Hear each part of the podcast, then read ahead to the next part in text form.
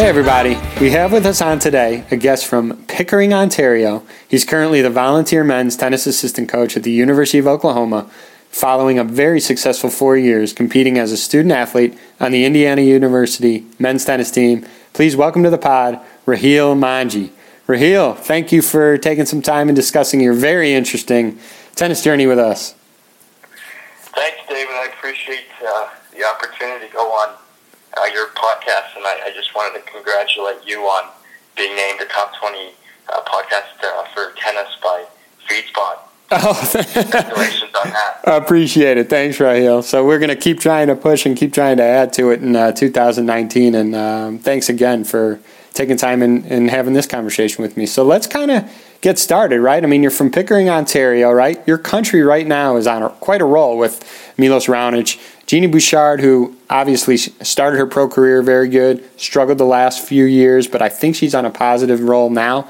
Playing the beginning of the year pretty good. I'm liking the Michael Joyce, Genie Bouchard coaching player relationship. Of course, you have Denis Shapovalov, and then you have young Felix. Um, quite a crop of players. What are your thoughts on those guys? Yeah, absolutely. I mean, you know, tennis has always been very personal in Canada, and, and you know those those players that you mentioned uh, below are uh, all just adding to kind of the importance of, of tennis uh, in Canada. You know, and I you know I think that um, we're continuing to grow as a as a tennis nation. You know, and as long as we continue to be humble and uh, kind of attack the new levels of the game as a country, um, we, we can do some very uh, big things and we can make a big jump uh, as a nation. So it's exciting. Interesting story for you, a little local flavor um, with Milos Raonic. I gosh, I forget the year. It's several years ago, um, but in Winnetka, Illinois, there's a 75k challenger. It's a really good tournament. Milos Raonic at that time had to qualify, and gosh, I wish I did the research before this pod. I'm kicking myself now, but it was a few years ago. He had to qualify um, just to make the, the main draw of the Challenger field. I believe he got to the semis. That was in early July, late June or early July. That following January, only a few months after, was when he made his round of 16 debut in Australia. And that, since the round of 16 in Australia, he's just gone up and up. So it was kind of cool wow. to see him, you know, ranked. I think, I swear, I remember, I think he was in the 500s trying to qualify. Wow, yeah. Pretty cool you to know, see. Uh, that's an awesome story, you know even it seems like between Milos and Denis, they all made some pretty big jumps in, in a short amount of time. So that, that's, a, that's an awesome fact. Well, you mentioned Denis, and let's talk about Denis a little bit. Um, in fact, you were had quite involvement in his run in the 2017 Rogers Cup. Kind of talk about your experience uh, along with uh, helping Denis during that week. Yeah, well, you know, I I was uh, fortunate enough to get a wild card by Canada Tennis Canada to play in the Rogers Cup in, in 2017. It was in Montreal, and I had, you know, it was an amazing opportunity being about being around and, and learning from some of the best in the world. I, I had played uh, Norbert Gombos, and I lost lost a tough three setter. Um, it was a crazy, exciting match, and, and the thing about you know tennis in Canada is when you go there, you'll experience how crazy uh, and passionate Canadian tennis fans really are. So, you know, between you know, I had a teammate actually from Indiana as well in the tournament who lost to Dudi Sela, um, Samuel Monette, but you know, then I had lost to uh, Norbert Gombos, who was 80 at the time, and you know, I was thinking about going back to Indiana or, or you know, continuing on my training, and um, basically started with the Bryan brothers uh, asking me to stay out there, and um, and then as the tournament went on, I continued my training there in Montreal that week, uh, and Denis was having a breakthrough tournament, and, and you know by the end he had just beat Rafa Nadal, and I think we had practiced before right before that match, um, and I was really the only Canadian left there. We were, we were, we were sparring, we were practicing together, and then. Um, he was playing Alex Zverev in the semifinals. And I remember before that match, um, you know, I had warmed him up, and I mean, as we're going to the courts, the crowd are just like coming after us, and um, And you know, Denis looked up to me a little bit. You know, as when I played Junior Davis Cup, he was in the World Cup. So, you know, we were kind of like our we were an older team, kind of mentoring him. And I remember I'd given him, you know, I just said good luck and gave him like maybe a word or two before Nadal. He beat Nadal, so before this round match, I tried to give him maybe a couple of sentences, and he ended up uh, losing that one. So, I, you know, I, I might be to blame to, for that. Well, you may be the uh, to credit for beating Rafa too, so it goes both ways. yeah, yeah. Less is more, I guess, is the that. All right, and that may have been your first kind of taste of coaching, and and that brings us to um, your current role right now in, in, the volunteer men's coach at OU. Talk a little bit about um, that that program, along with your current role on the staff. Yeah, well, you know, uh, I, you know, I technically I turned pro out of Indiana, and you know, even as I was I had, you know, hurt my wrist pretty bad in the season, so it took me about three to four months to, to get over that. But, you know, as, I, as I'm, you know, on gear to play professional tennis, I, I'm, I'm, I'm obsessing and I can't get college tennis out of my mind. And, you know, every day I'm, I, I'm having a hard time falling asleep because I'm trying to think of ways for the team to be better. But the funny thing about it is I'm done. Like, uh, you know, I'm not playing college tennis anymore. So, that obsession kind of pulled me back in, and you know, it got to about you know between some compensation from a couple hip, like a hip hip injury and the wrist. I, I knew I'd be out for a little bit more. I tried to plan some trips to Israel and Egypt, and I kind of said, well, you know, I'll be home for three months rehabbing, and I know I want to pursue uh, a career in college tennis uh, down the line after my professional career. And I said, you know what? Uh, I'm going to put my name out there because I need to get. I can't just be thinking about college tennis all the time without taking any action.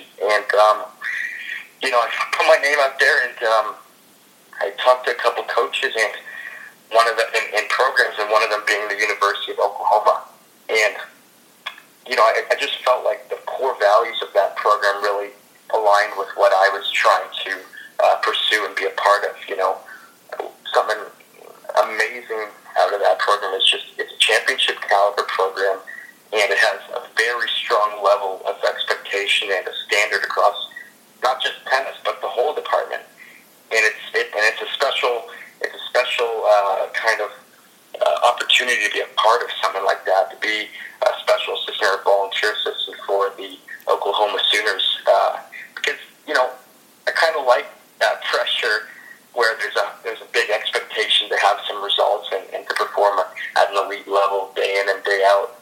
And you know, you know, here we're attacking it with a mission-like focus, which is you know it's really amazing to be a part of. So, Coach Kroll, you know, he offered me an incredible opportunity uh, to begin my coaching career with the with the Sooners, and you know, quite lucky because what Coach Kroll does really well uh, is exactly what I need in this stage of my career. Um, he's kind of a he's kind of like a he's not only like very good with the players, but he's also a great coach for the coaches. Does that make sense? Oh yeah, coaches learn from yeah. each other all the time. That's the best. Yeah, I, I feel like he trains his coaches very well, and you can kind of see that through the assistant coach uh, Nick Papik, who um, you know he's he's a younger coach out there, but you can right away see he's got an unbelievably talented coaching mind uh, in terms of mainly his creativity and his energy.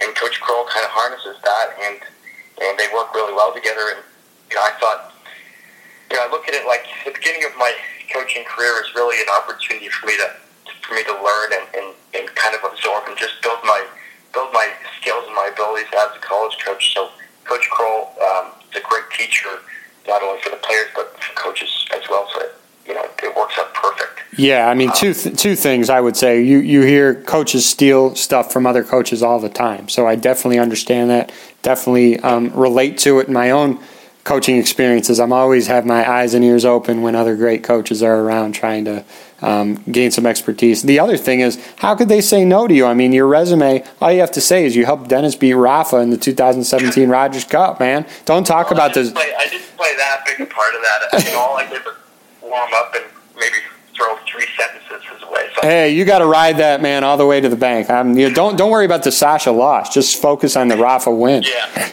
yeah.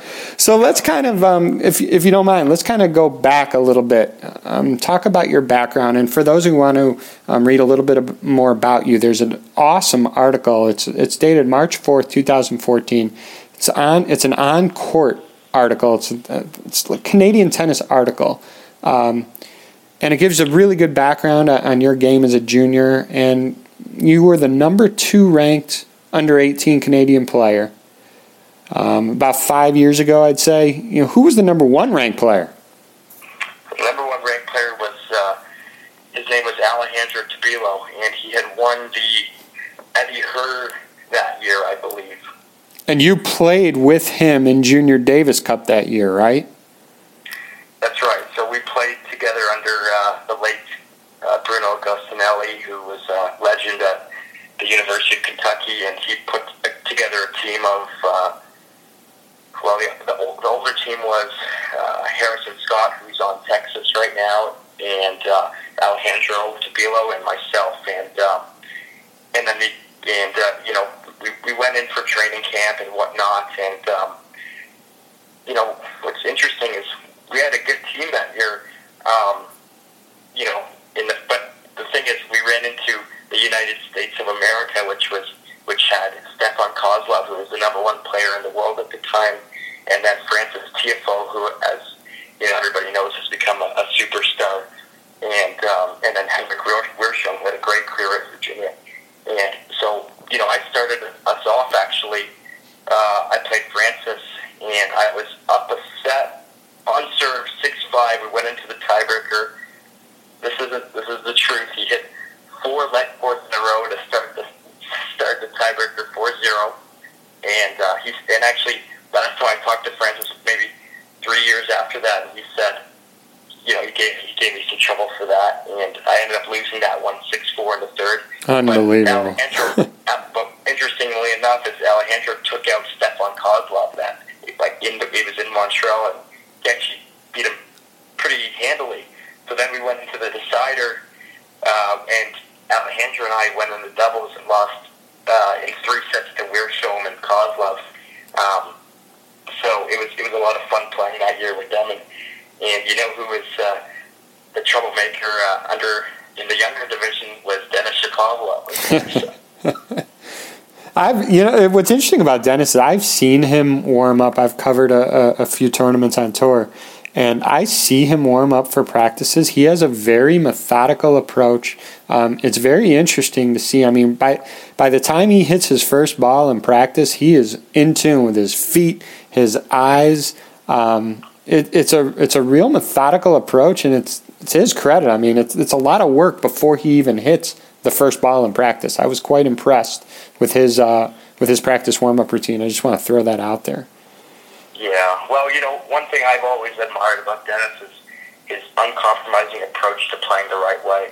Um, I think you know I kind of got to see him, you know, growing up and becoming the player he was today. And, and one thing is, you know, he wasn't always playing well, but he always played the way he wanted to play, and he was almost fearless in his approach in the big moments. And you know, that's a big separator. So you know, you know that's how he's able to serve out a Rafael Nadal at 17 or 18 years old. I right. remember. So yeah, very very impressive. So obviously you had a, a really really good junior career.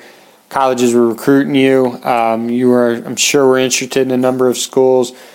Was, um, I mean, at, at that time, were you really trying to turn pro right away, or did you have college in, in your sights and knew that you probably would attend a university?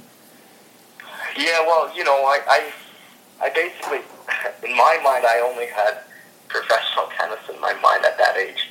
You know, I, I just picked up, at 16, I picked up um, eight, uh, professional points and doubles and singles, and then, you know, what I was kind of hearing from the federation is, you know, go, go, go turn pro. Um, and then you know, I, they gave me a wild card into another futures uh, main draw and uh, kind of hurt my hip a little bit. And, you know, I didn't think much of it. And uh, about a month later, Pierre Lamarche, who was my coach at the time, who was kind of managing my, my tennis at the time, um, we went into the doctors and they told me I would need left and right hip surgery somewhere between the next five years is what they estimated. Um, now I've been fortunate enough to kind of manage my way through that, um, but at that point, especially with Pierre, who was a former head coach of Mississippi State, so he kind of knew the, the ins and outs of college tennis. He had told me there's no way you're going to you're going to college and you're going to secure a degree. You might be able to go and play pro, but there's a lot of schools that are willing to let you go play pro and come back and get the degree. You know, it, it's so true. Everybody says, you know, if you don't have your your body at some point, you better have a, a good education to back it up. So that's the that's the goal. No, that's great advice. So at the end of the day, you know what uh, what made IU uh, win out for you? Oh yeah, well, you know, I think you asked me this question um, about the, the other schools I was interested in. Um, you know, came down to about four other schools, and uh, you know what stood out at Indiana was was the mentality that we had. Um, that I that I kind of bought into the recruiting process. It was a winning mentality um, in the recruiting, and that's what I was. I was always about. Um, really, kind of obsessed about the mental side of the game, the mindset, and that's what was the selling point to me from Indiana. And then you know, it's it's funny because Coach Wurtzman and Coach Murray came in um, as a new head coach, as a new coaching staff, and you know that ended up being one of the best things that ever happened to me. Um, you know, Coach Murray was was great, and uh, you know, obviously, a lot of people know how close Coach Wurtzman and I were. It was an unbelievable relationship. I, you know, it's, it was rare. I think we had such an honest. Uh, I, I can't even really explain Coach Wurtzman and my relationship, but it was just so important for my life, and I looked up to him, and I still do in, in so many ways. So he's made a huge impact on me. So Indiana was definitely uh, a great choice.